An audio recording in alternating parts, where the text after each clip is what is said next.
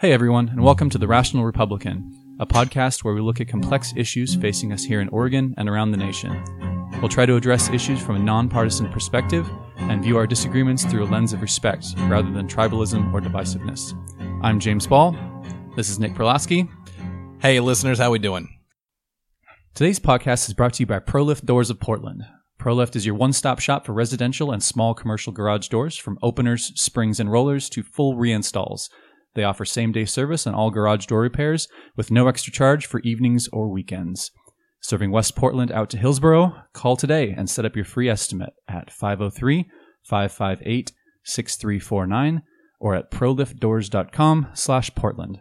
Again, that's 503 558 6349 or proliftdoors.com slash Portland. So this episode is going to end up being a follow up to our other podcast on vaccines. Our guest today has actually chosen to remain anonymous. Uh, he is concerned of the with the fallout that might take place if uh, his his views got out. He has chosen not to vaccinate his children, and so he is going to take on the uh, that portion of the debate. So, Tom, welcome to the show. Thank you. Good to be here. Appreciate you phrasing it in that way. It's uh, so often you're labeled as anti something, uh, in this case, anti-vaxxer, and, and, really we're for personal health freedom. And so that's how we really like to talk about it is we're for personal choice, personal freedom, personal responsibility. And so uh, thank you for, for that kind intro. All right. So just a little bit of background for the listeners who, who may not be quite as up to speed on this. That the vaccine debate has been going on for a while, but it kind of came to the forefront back in the 2019 session with House Bill 3063, which would have mandated vaccines in or, a list of vaccines in order to attend public school, private school, and daycare, if I remember that correctly.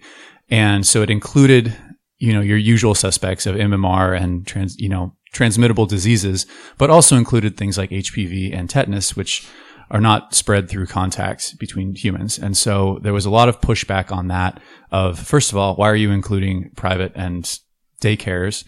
And second of all, this list of, of vaccines contains a lot of things that are, you know, not communicable between people. And so why are they being included?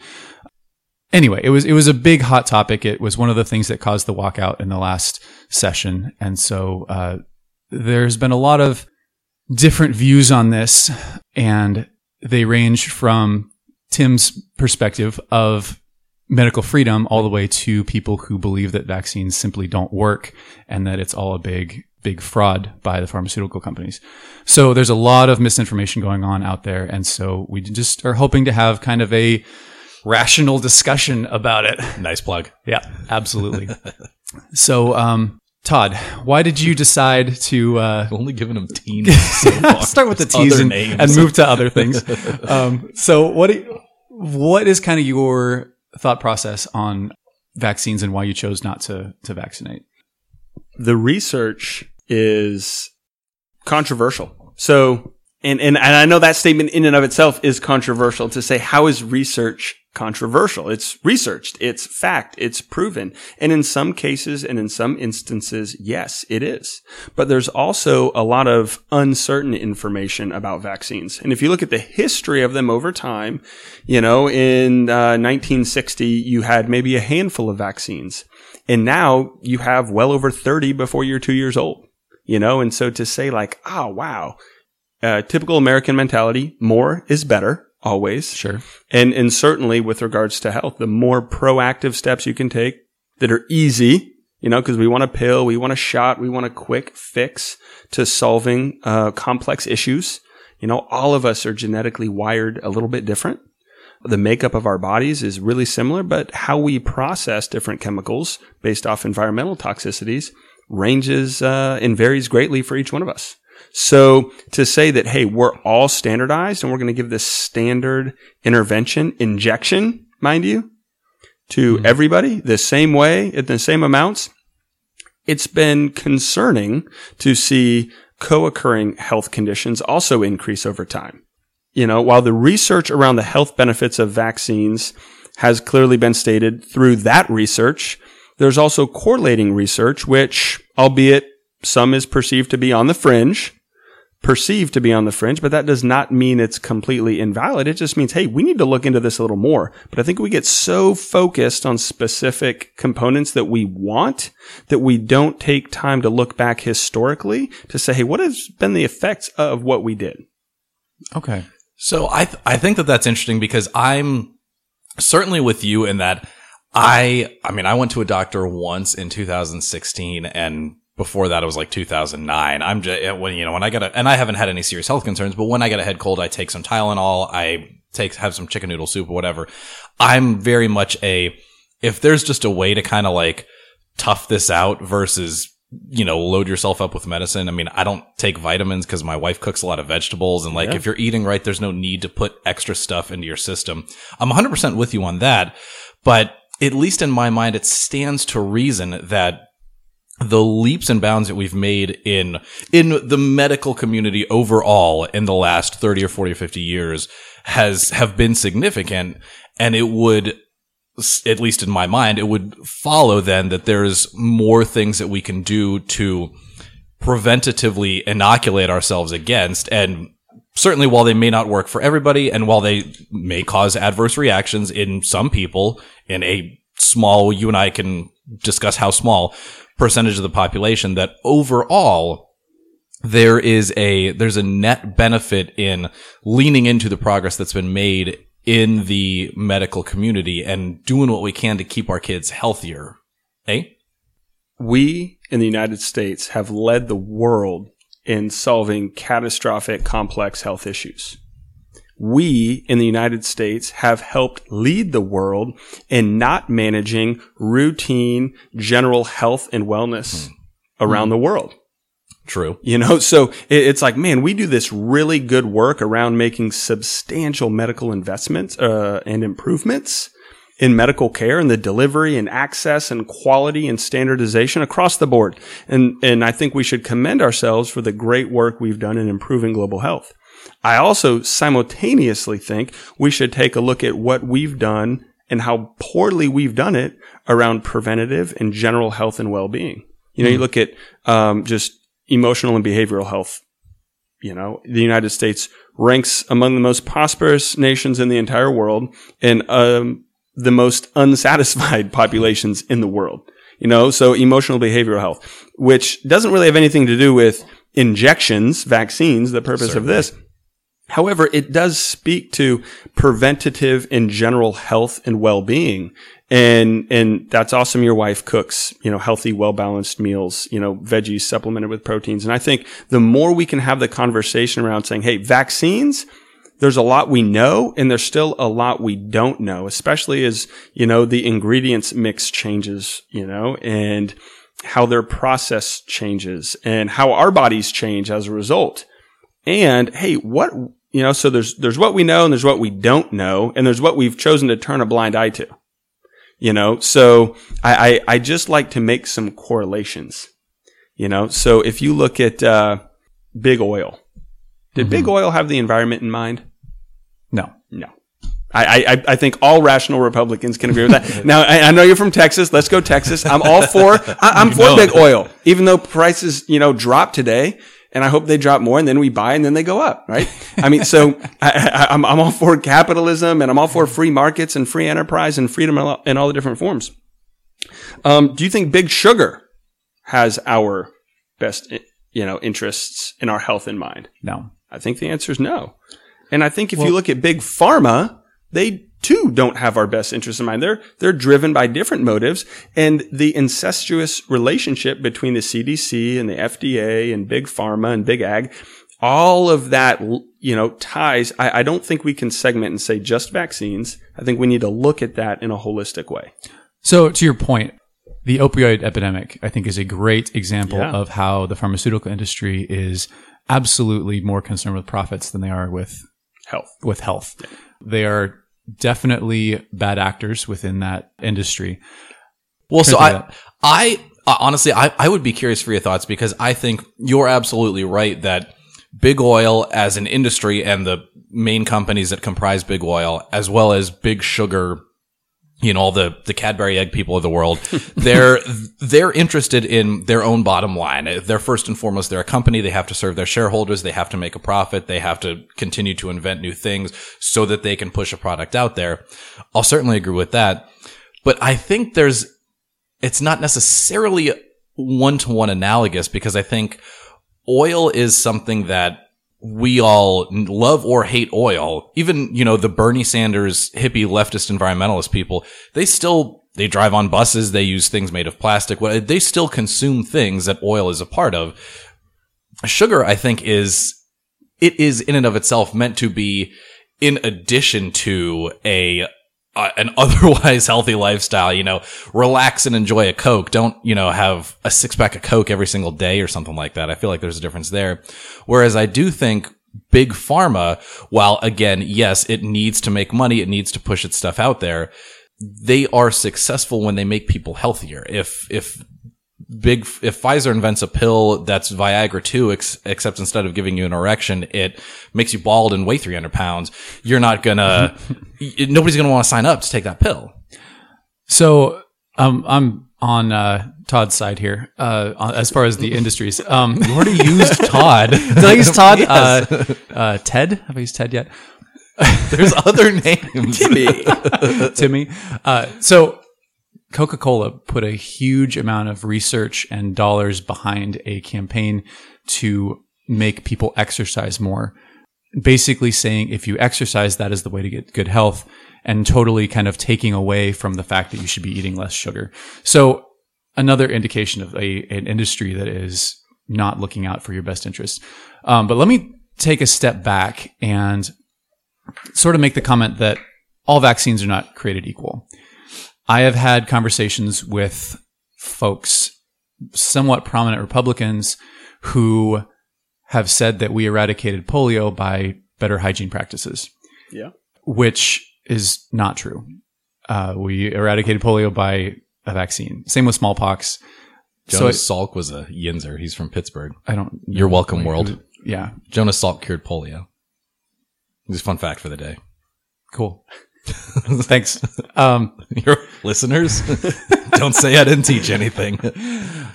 And going back to kind of my point from earlier with 3063, you know, there are the HPV mm-hmm. and the tetanus, which yeah. are, you know, the whole point of that quote mandatory mandatory vaccines was, I believe, to prevent the spread of diseases within a very communicable environment, which is a classroom or a daycare. The herd mentality um, is herd, right. Yeah, yeah. Well, vaccine right. herd right? You know, statistics. Yeah. But I don't want to say there are good vaccines and bad vaccines. There are vaccines that have saved lives, such as polio and smallpox, and then you get into see. I mean, you've got and and vaccines and advances in human hygiene and yeah, you know, I, I to to did did they have an impact? I think the research says yes. And what else was taking place in that point in time? But do you know when polio was eradicated in the United States? Or North America? I do not know. 1979. Okay, I was going to say early was, 80s. That well, sure. I mean, that's, yeah, but that that yeah. was very recent. I think, and it's still an issue around the world. Yeah, yeah. In, in in places like Afghanistan, Pakistan, you know, sub-Saharan Africa. Yeah, there are great hygiene practices there too. Well, also, you know, lack of medical care. Yeah. In general. Anyway, what what do you think about some of those some of the older vaccines. You were talking about how like back a long time ago there mm. were only like six that you had to get. Are those are there? Do you just differentiate between those vaccines and like chickenpox, for instance, which I think was created in like 1990 or 92? Because uh, I had chickenpox. I was born in 85. I had chickenpox. There was no vaccine, but now there's a vaccine. And you and, let me come over here and hang out with you? Yeah, you know, you know, chickenpox is a uh, related to herpes. Oh it my is, god, this is, is, a herpes. Uh, yeah. and I, I've shared microphones with you. yeah. The, there's benefits to your body getting sick. There okay. are benefits to getting sick. To Nick's point, there are benefits. again, this is thankfully this is not a scientific podcast. Right. I'd fail miserably. Not even close. we are you know, so but there, there, there, there is some, and at a really high level, how your body processes when you get the flu vaccine which at best is maybe like 40% effective. Yeah, I think 40 or 45. Yeah, so it's, it's that's low. So e- even if you get that, how your body remembers it, because you know when you get a vaccine, you're getting a part of the virus that's delivered into your system. Then your body, uh, white blood cells produces yeah, antibodies. antibodies, and they go after and attack it. And now your immune system remembers how to attack and take out that virus when you get it again. However, how your body attacks and remembers that within your immune system in your white blood cells, specifically, I believe it's the T cells, only lasts for up to seven years. And so Well, I think it depends on which which one you're talking yeah, about. yeah, it, it, it is. Yeah. You know, but there, there, there's a window of time there. That's why you keep needing to get re-upped. hmm And so there's benefits to just getting the flu, eating healthy, having your body react and respond as it's designed to do, and then recover. And you don't have to worry about that specific strand again. And generally your body becomes stronger as a result for a healthy population. Now, if for elderly, as we're learning with the coronavirus and that spread, there's some significant challenges there. And, and with the young population as well, you know, there's other preventative health things you can do rather than just vaccinating. I think that that's a very valid point because I think here, especially in America, we do a just an absolute lousy job of general health care. I mean, we've now got Obamacare. We've got, we're spending more money. We've got more doctors, more hospitals, whatever, all this, that, and the other thing. And that's, say what you will about that. We can have that separate conversation, but we increasingly lead a more sedentary lifestyle. We increasingly lead a more processed food, saturated fats, all that kind of stuff lifestyle. I mean, we live, we all live in Oregon and there's craft beer every stone's throw away. And I, I mean, James and I played basketball yesterday. We had three beers at noon or something like that. It's like, that's Don't- probably don't not tell people that. optimal. I'm, I'm running for office. Don't tell people that. I, I think I'd, I think you'd win more votes saying you drank beer than if you're like, oh, I, I went to a Just bar and had seltzer water or something like No, that. I- I was- After you dunked on people. Yeah, yeah, yeah, yeah. Well, I actually I was at the liquor store buying a, a liquor because that's what I do, and um, was wearing my campaign button, and the the lady behind the counter was like, "Oh, what's going on? Running for?" I was like, "Blah blah blah," you know, yeah, running for office, and uh, hey, don't judge me for this. And she's like, "Ha I like you more for having buying whiskey from the Barnes liquor store out on Barnes Road." Also, I'll just note that about an hour ago, James texted me said, "Oh, whoops! I don't have anything to drink. Do you mind bringing something over?" Here he was campaigning at a liquor store. He- He's not dry. What do we? I brought my own bourbon over here, but no, that's all right. But well, and I think one of the other things is it's interesting that there's so many different things called the flu. And I think I, as a layperson, I don't know the difference between if I got swine flu, if I got influenza A or influenza B. I, I don't know the Or COVID 19. or COVID nineteen. I honestly, my wife's at home with a head cold right now. She very, she may have coronavirus. Y'all all might be exposed to it right now. But Bring it on. yeah, right. But I'm like, I'm never gonna know the difference because it's like, oh, I, I got a sore throat and I'm coughing and I got a stuffy nose and I'm have to blow my nose a lot. There's no, to me, there's no difference between all of those things. But if I am inoculated against some of those, I feel like I like the odds of increasing the percentage of chance that I may not get one one specific strand of flu. There's a, a whole bunch of different other kinds, but I mean, just playing the odds, if I decrease my chances of getting one or several specific kinds of the flu, I'm net net better off. And as a society, if we all inoculate ourselves, we're, we're net net better off. And I think the reason that the flu vaccine is only 40 to 45% effective is because there are hundreds of strains of flu virus and they only inoculate against, I think, the four or five that they believe will be the most prevalent that particular year. And so every year, that's why you can't why it doesn't work year to year is because the strain of flu virus then mutates or changes or it's a different one that flares up every year.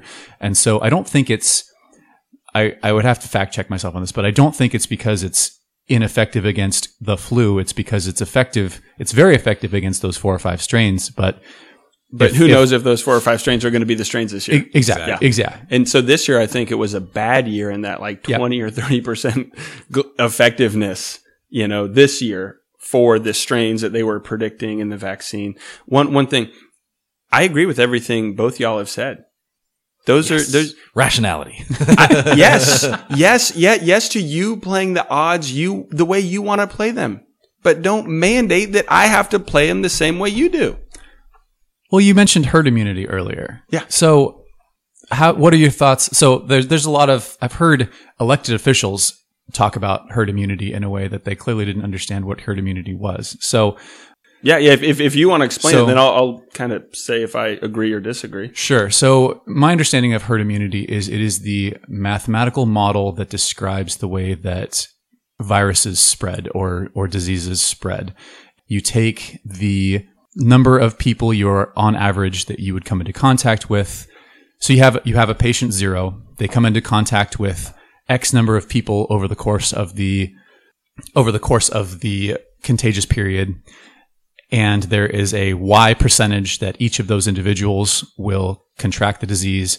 X times Y is a number that is the, on average, the number of people who will be infected by the disease given that patient zero. And the higher that number, the more likely it is to spread. And the lower the number, the more likely it is that it will just kind of die out on its own. And so when you vaccinate a population, the, that X times Y becomes lower because you, while you're still coming into contact with the same number of people, the chance that you transmit it to an individual person goes down. And so the population is then protected because that X times Y is low. And so the disease is more likely to die out on its own than it is to spread exponentially. And so I think the reason that COVID-19 coronavirus is so is such a problem is that number I think is like three. So on average, every one person that catches it spreads it to three more. And so you can see, you know, one to three to nine to, you know, it can go up exponentially. 27. Yes, that's the next one. Thank you, Nick. Um, James was struggling multiplying You know- two you single know, I- digit numbers together. I, I have a degree in math actually. So, um, anyway, the, the other thing you can do to reduce that X times Y is reduce X, which is essentially quarantine. So you, you take the person and you expose them to fewer people. And so X goes down rather than Y goes down. However, you have to know that the person is infected. And so again, with coronavirus, there's like a nine day period where you are contagious, but you aren't showing symptoms or something like that. I'm, I'm, I might be wrong on my numbers, but there is a significant amount of time where you can transmit the disease without anybody knowing that you have it, which is why it's been spreading so crazily uh, these last few weeks. Anyway, that's my understanding of herd immunity. And so that, in my mind, is why it's important that if you are healthy and if you do not have a religious or moral reason not to vaccinate, that you are helping add to the herd immunity of the population.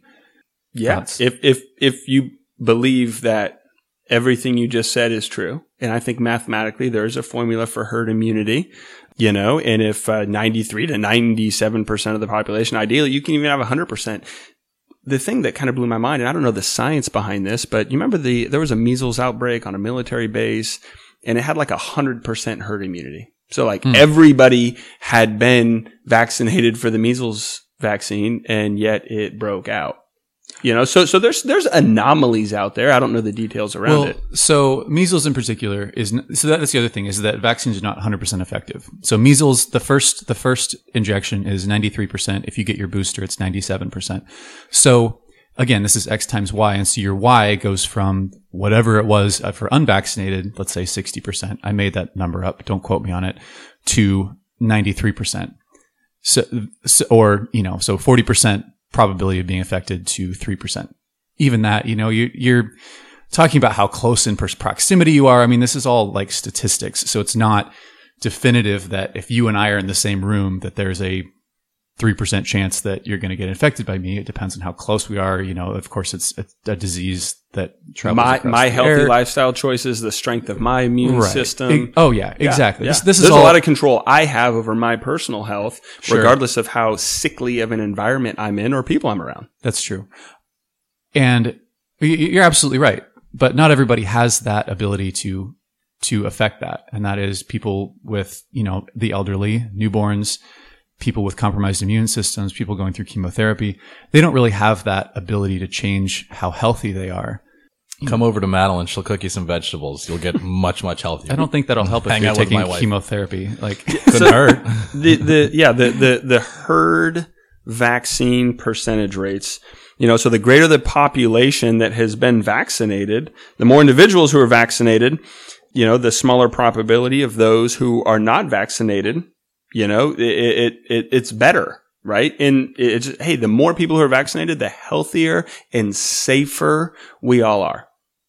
Yeah. And I, I can see that perspective from vaccines. I can also simultaneously hold like, hey, if you choose to get vaccinated right now, those percentages, enough of the herd is vaccinated. Enough of the herd. We're, we're, we're hitting a lot of thresholds. Why are we now mandating or attempting to mandate that, you know what? We got to get to 100% no matter what. Well, So- because Well, sorry. so I- Go- go I'd be curious to ask. You were here in James's apartment in downtown Portland. You drove here tonight, right? Mhm. Did you drive on the right side of the road? I, most of the way. Most of the way. That- You know, now downtown Portland has some one-way streets. I didn't like the way traffic patterns were uh, going. we're, we're we're drinking some good bourbon right now. We'll see what the drive back looks like. Uber. Who knows? Yeah, Uber back. Uber back. But I but this is it 99.999% of the time we have laws that restrict freedoms, our freedoms to drive on the left side of the road, and we've all agreed that this is for the public benefit. We, I mean, it'll happen a couple times a year. Somebody gets on the wrong way on the highway or something, and it, like, there's generally a crash, there's generally fatalities, there's tens of thousands, hundreds of thousands of dollars in damage. So it would be it would be appropriate in certain circumstances generally all republicans we all like freedom but it would be mm-hmm. appropriate in certain circumstances to limit freedom and kind of all row in the same boat for lack of a better term Bite your tongue. Limit freedom. Bite your tongue, boy. so, so, so I, I love your driving analogy. You drove here. i did Did you stop completely at every stop sign? i did not Did you obey every speeding zone you were, speed zone you were in? i absolutely did not Neither- my wife yeah. gives, gives me a hard time about that every time yeah. And me as well. You know, so you, you took advantage of the freedoms that you had for driving on the right side of the road. I agree that we should be on the right side of having good standards for preventative health and healthy lifestyle choices that do as much as non-medical intervention. I want as few medical interventions in my life as possible. I want just the right number that I choose to be informed to accept into my body. And, and so because of that, hey, I agree. If you think that vaccines are the best way to keep yourself healthy, that that's a way you should go. But that doesn't mean we should not do anything because not doing anything is just ignorance and you're setting yourself up for all kinds of other failures and sickness. And you're able to then blame this system overall. If you're choosing not to vaccinate, then therefore you must consciously choose to do other things, to proactively, to take proactive steps so that your health and well-being is, is still uh, protecting your family and your freedoms and not negatively adversely affecting the broader community. But I, I still think that's more of an individual uh, approach. And yeah, we're all Republicans, and so that's kind of our thing is individual liberty. I still think there are one one of our things. That and the Second Amendment. Those are our two things. Um, the uh, but I think you're you're ignoring the the negative externalities of this the concept of herd immunity. And like I said, it's not for the healthy people who make good choices, who are eat healthy, who exercise, who can fight off the measles. It's for people like my mom who is undergoing chemotherapy right now and has a compromised immune system. Um, I mean, coronavirus or measles, measles could very easily kill her right now. And she doesn't have much of a choice in the matter because she's fighting breast cancer. So that's kind of my stance. And, and to your point that we're hitting that threshold for herd immunity. In many places we are. In most places we are. Uh, but there was an outbreak in Clark County, just north of the border in the, on the Washington side, and it was only 70 or 100 people. I forget exactly. But that particular community had a very low vaccination rate. I think it was something like in the 60%.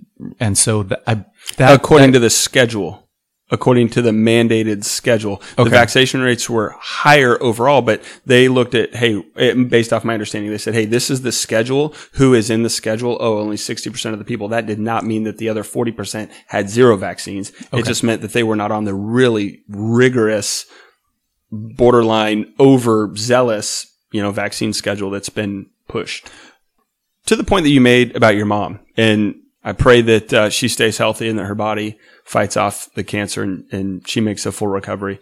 Um, I would not want her or anybody else to get sick.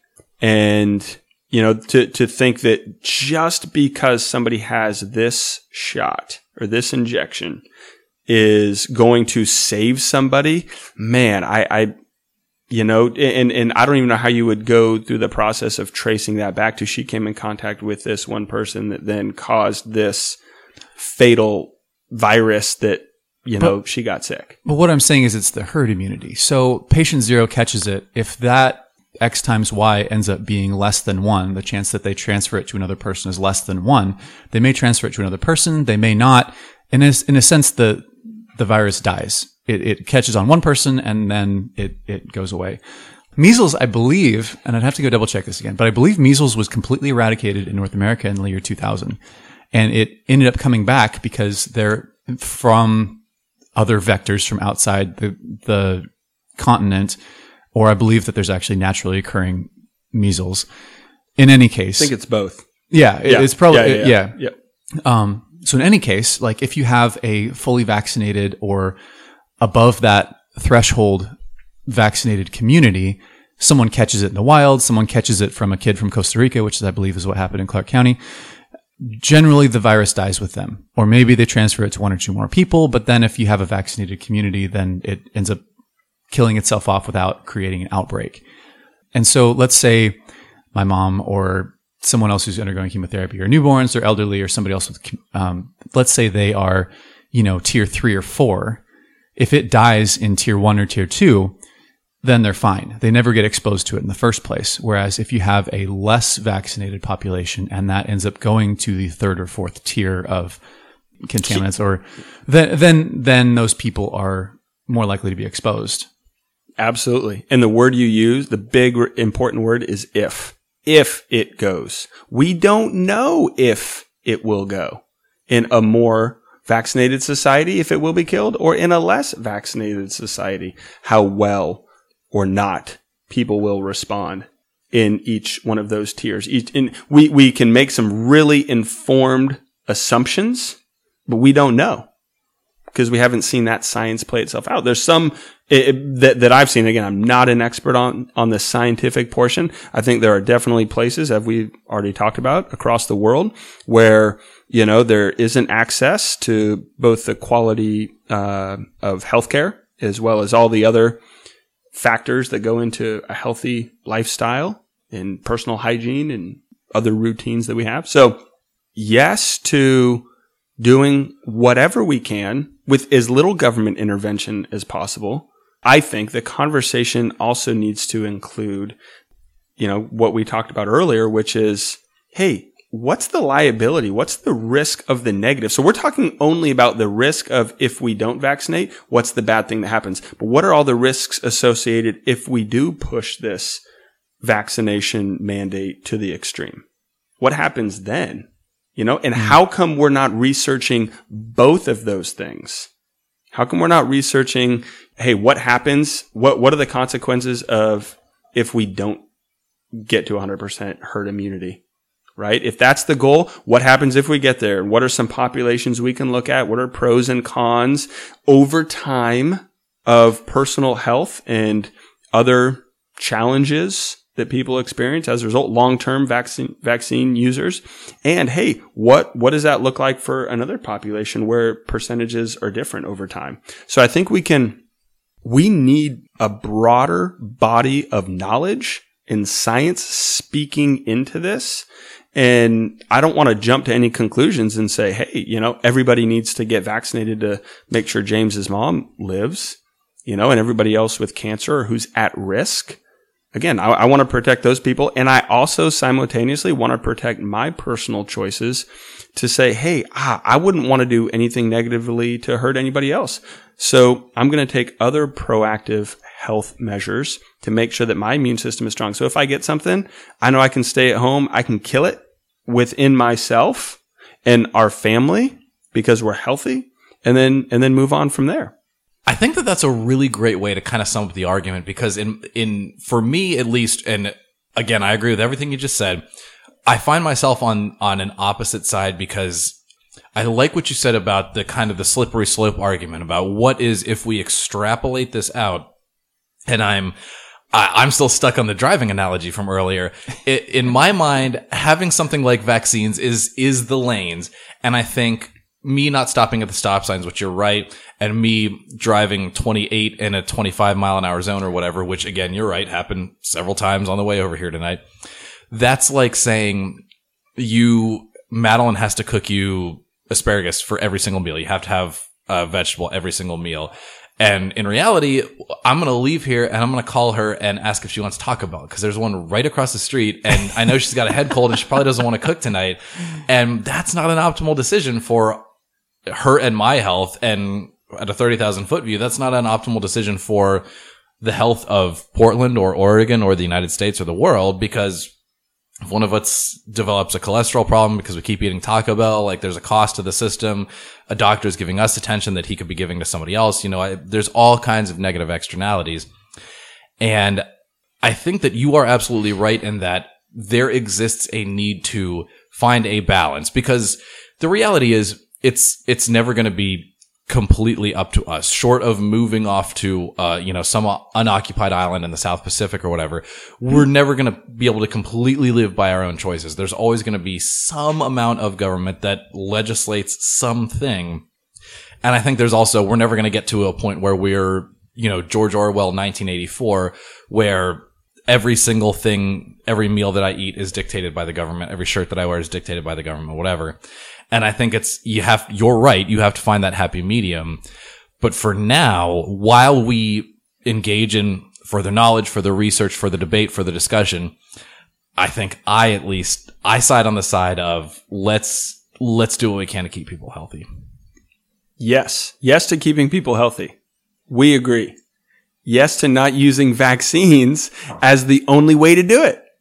You know, mm-hmm. to, to, to mandate, to say that, hey, we're going to give you the government, the government, the government of, by, and for the people is going to mandate that a private industry owned by shareholders is going to make something that the government forces to be stuck into your body is, is that, that, that hooks me. That hooks me. There's there it, the relationship is too incestuous, and there's no risk. They have no risk, and you can say there's like, oh, there's this vaccine legal defense fund which is has billions of dollars, and nobody has access to it, so it just keeps accumulating. And and I've met families who have and believe, and some have gone through the litigation process, and their kids were vaccine injured. That mm-hmm. that that that has because two to ten percent of the population will have adverse effects you know, there are statistics. They, I do believe they are suppressed because of all kinds of reasons. But to say that there's no liability, there's no accountability, and there is a mandate, I'm like, come on now. So, so it's like, oh. So I'd be curious to see two to 10%. I won't dispute those numbers because I don't have any data otherwise, but I, I would be curious to see what of those two to 10%, what those effects are. Some I think could be life threatening. Some could be life ending. I think some could be a, a, slight unpleasant itch or a rash or something like that. But I'd be curious for your thoughts because you're absolutely right that the government, by doing this, by mandating some of these vaccines, what is handing a huge amount of power to BMS, to Pfizer, to GlaxoSmithKline, to whomever.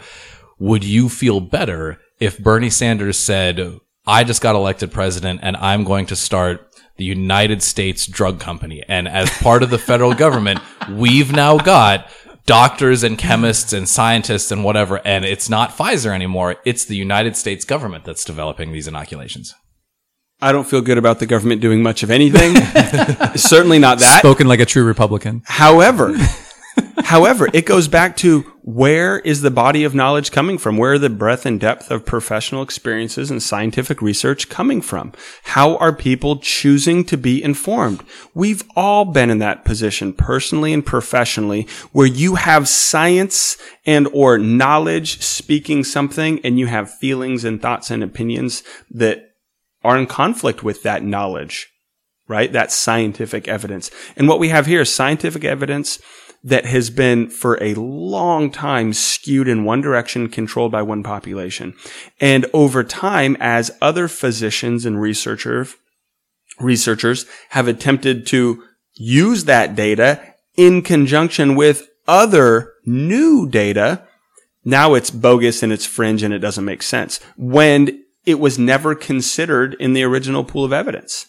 You know, and, and, and so we're, we're at a really unique time in history, I believe, where, where you, where we can have these conversations and we can actually have enough smart people in the room and around the table to ask those thoughtful questions. I think where we get the pendulum is swinging too far to the left and too far to the right and not in the rational center. Nice. And that's why you guys exist. you know, to, to, to be able to help that pendulum settle down in the middle and say, hey, let's have this conversation. Let's make sure we have the right people around the table. And so if Bernie Sanders did that, I'd be like, oh man, I hope he wouldn't start the U.S. vaccine program, which kind of already exists. But who, who's around the table? Who's around the table concerns me more than what table they're sitting around. Because if it's all the same, same, again, and, and, and if it's all people who do not agree in vaccines, that also concerns me. And if it's all people who are only for vaccines, it's like, hey, the truth, I think we all know is kind of, kind of in the middle. There's not going to be this one thing for this. It's going to be like, it's going to be part of this and part of that. And then how do we put it together? But hey, we want a quick fix and we want a shot to cure it. So this is kind of my stance, and this has evolved over time through lots of conversations on Facebook and through in person. 3063, it was not a fine, it wasn't jail time, it was not anything for failing to vaccine vaccinate. It was you can't send your kids to public private school, public school, private school, or or daycare. So my several issues with that. First of all, telling private institutions what they can and can't do. And the other thing being that it included a lot of non-communicable diseases in their vaccine list, which I feel like yes, it's a good thing to get the HPV vaccine, but no, it's not at the same level as something that could be transmitted. Because I, I, think like every time you look at legislation, you have to look at what what is the purpose, and if the purpose is to prevent the spread of diseases within a very you know confined space that we've talked about this before. You know, high, elementary school classrooms are petri dishes for diseases being spread and brilliance and brilliance. they are petri dishes. That that, that is a, a Yes. thing. Any teacher you talk to, with they have like several colds a year because it just kids are kids are dirty. So if that's the purpose, if the purpose is to prevent the spread of communicable diseases within a environment that is already prone to that, you should not be including things that do not spread that way. Does it mean that those are bad? No, I think they're they are good, but they should not be mandated in the same way. And again, mandate is a bit of a, a mis, misnomer, I think, in this case. So my my stance, if you choose not to vaccinate for communicable diseases, measles, for instance, that is your choice. However, I think it is reasonable that you don't put that child in a position where those diseases could spread easily, such as a public school classroom. what are your thoughts? if my kid is the only kid in the public school classroom, or if there's 2% of the kids in the classroom, then the herd is protected. Why are you worried? Because you can't control the other 35 kids in the classroom. And if you and 17 other parents decide not to vaccinate, it's now not one kid and 35 vaccinated kids. It's now, half and half. yeah, Okay, but we're not even anywhere close to those numbers. We're at the herd immunity threshold. Herd sometimes, most of the time. not in Clark County. For one instance, most people were on the vaccine schedule, not the strict mandated, a modified one, Mm-hmm. a modified one, but most had been exposed. That's why it didn't get out of control potentially, right? Did, did Okay. it happen? Yes. Did it get out of control? No. Did we have enough preventative measures in place to control the herd to get things back in line? Absolutely. And it happened pretty freaking quick. And that's a good thing. Hey, crisis avoided. Nice work. Public health. Good job. Good job. You know, personal hygiene. Good job. You know, Clorox wipes. Madeline's vegetables. Good job. Coming in Madeline. hot. Yeah. Yeah. yeah. You know? And so this, and I realize that this is, this is an apples to oranges comparison, but I think it merits consideration all the same. It is worth considering what was the there, there's going to be an economic impact because this was a couple years when I lived in Oregon, but there was a couple of years ago in Clark County in Washington mm-hmm. that there was a measles outbreak and a number of people were affected. If it's 50 people, call it that's 150 missed work days, call that 500,000 or a million dollars in lost productivity for their respective employers cumulatively. There's some dollar cost associated with that minor breakout that was via the herd immunity that existed that was controlled and was contained and did not turn into, you know, a Morgan Freeman movie where we're all running around in biohazard suits or whatever. But what is the what is the cost of asking people to give up some of their personal liberties? Because I think I, we're all Republicans. I think we can all agree if the cost is nothing, then yeah, what the heck? Let people make their own decisions, vaccinated or not. If the hmm. cost is if there's one person who doesn't get vaccinated and this flu comes out or whatever, and we turn into the zombie apocalypse, I think we'd all agree that it's not worth taking that chance, and we should all probably get that vaccination. And so let- it's somewhere in between. let's all remember that measles does have a 1% fatality rate or mortality rate. So there is a non-zero chance of dying from the measles. So it's it's not just lost productivity. I mean, you could if somebody could potentially die from it. Anyway, So there you go. And, it's uh, again, there is no there's no exact way to value it. So I know there's no real way to kind of work through this thought exercise and get to an exact dollar figure answer. But I think it's worth thinking. I I think you could. I think you could run through that scenario and kind of figure it out. And I think we're going to see our federal government with COVID 19 start to make steps in that direction right now. I mean, I heard something on the radio on the way over here about uh, some sort of uh, uh, uh, adjustment in employer payroll taxes to help with the lost productivity and, and that sort of thing. So things that are people are being hysterical about, like COVID 19 mm-hmm.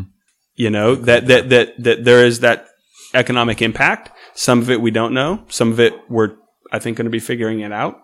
The other economic impact if you're going to look at that you also simultaneously have to look at the economic impact of children with uh, special needs who have been injured by vaccines and what that has done to state medicaid systems what that has done to parents lost productivity where you maybe had two parents who had professional careers and maybe upper middle class now making significant lifestyle changes and may, now maybe they're in middle class or lower middle class. And you know the stress that puts on families from an emotional behavioral you know general health and well-being standpoint there's tons of kids. I mean you look at autism rates over the last 30 years man they've skyrocketed now i'm not saying there's causation but the correlating factors between all of these things is alarming and certainly needs to have a deeper dive And I and I think that that's fair. And I like we're in the same boat on this. The the more knowledge we get, the more research we get, the more data we get, the better. Period. Full stop. Unequivocally. But I would feel that the number of you would feel or do feel I do feel. I actually, if Reagan Canope is listening, you said that data earlier, and he had a big stink on Facebook about data being plural, and it's it's those data, and that's so if Touche. we're if we're gonna do if we're gonna do Touche. full deep dive grammarian, do it. Reagan, if you're listening, those data prove something. but I do feel that it merits looking at the actual number of kids who have had adverse reactions to a vaccine that either is currently part of the law or was part of 3063 and what that cost is because as far and again I don't have the numbers in front of me don't have the data in front of me the data that are definitive Reagan if you're listening but my understanding it is is that that happens on a relatively infrequent basis that there's it's in the single or double digits in an entire state of whatever 4 or 5 million people like Oregon it's a very small number of, of individual children and of families that are affected. And my guess would be that the economic impact of that is less than the economic impact of something like the measles outbreak a couple years ago. we are running out of time quickly. So, Tim, would you like to uh, have one final word before we ask you our final question? Yeah, I, absolutely. I would say again, thank you guys for having me. This has Of been course. a great time. Yeah. The only safe, this is a safe place. Mm-hmm. It's so rare to find safe places. And it's almost safe enough for me to reveal my identity. almost. This Almost. is, this is going out on the internet, so you may not want to. yeah. this is- no, I, I, I appreciate you guys, but Topher, our guest, has promised to bring bourbon for 2.0 of this episode, so we will have another episode of this. Listeners. Nice. Weren't you giving me crap for tea names? Well, we're sticking with. We're at the end of the episode. We got to stick we go. with the theme. there now. we go. All right. Um, I, I, I- I do believe that there's nothing more important than the choice for personal freedom. And I do know that everybody's choice impacts somebody else. And that I care for people as a profession, you know, working in healthcare, uh, caring for people is really important.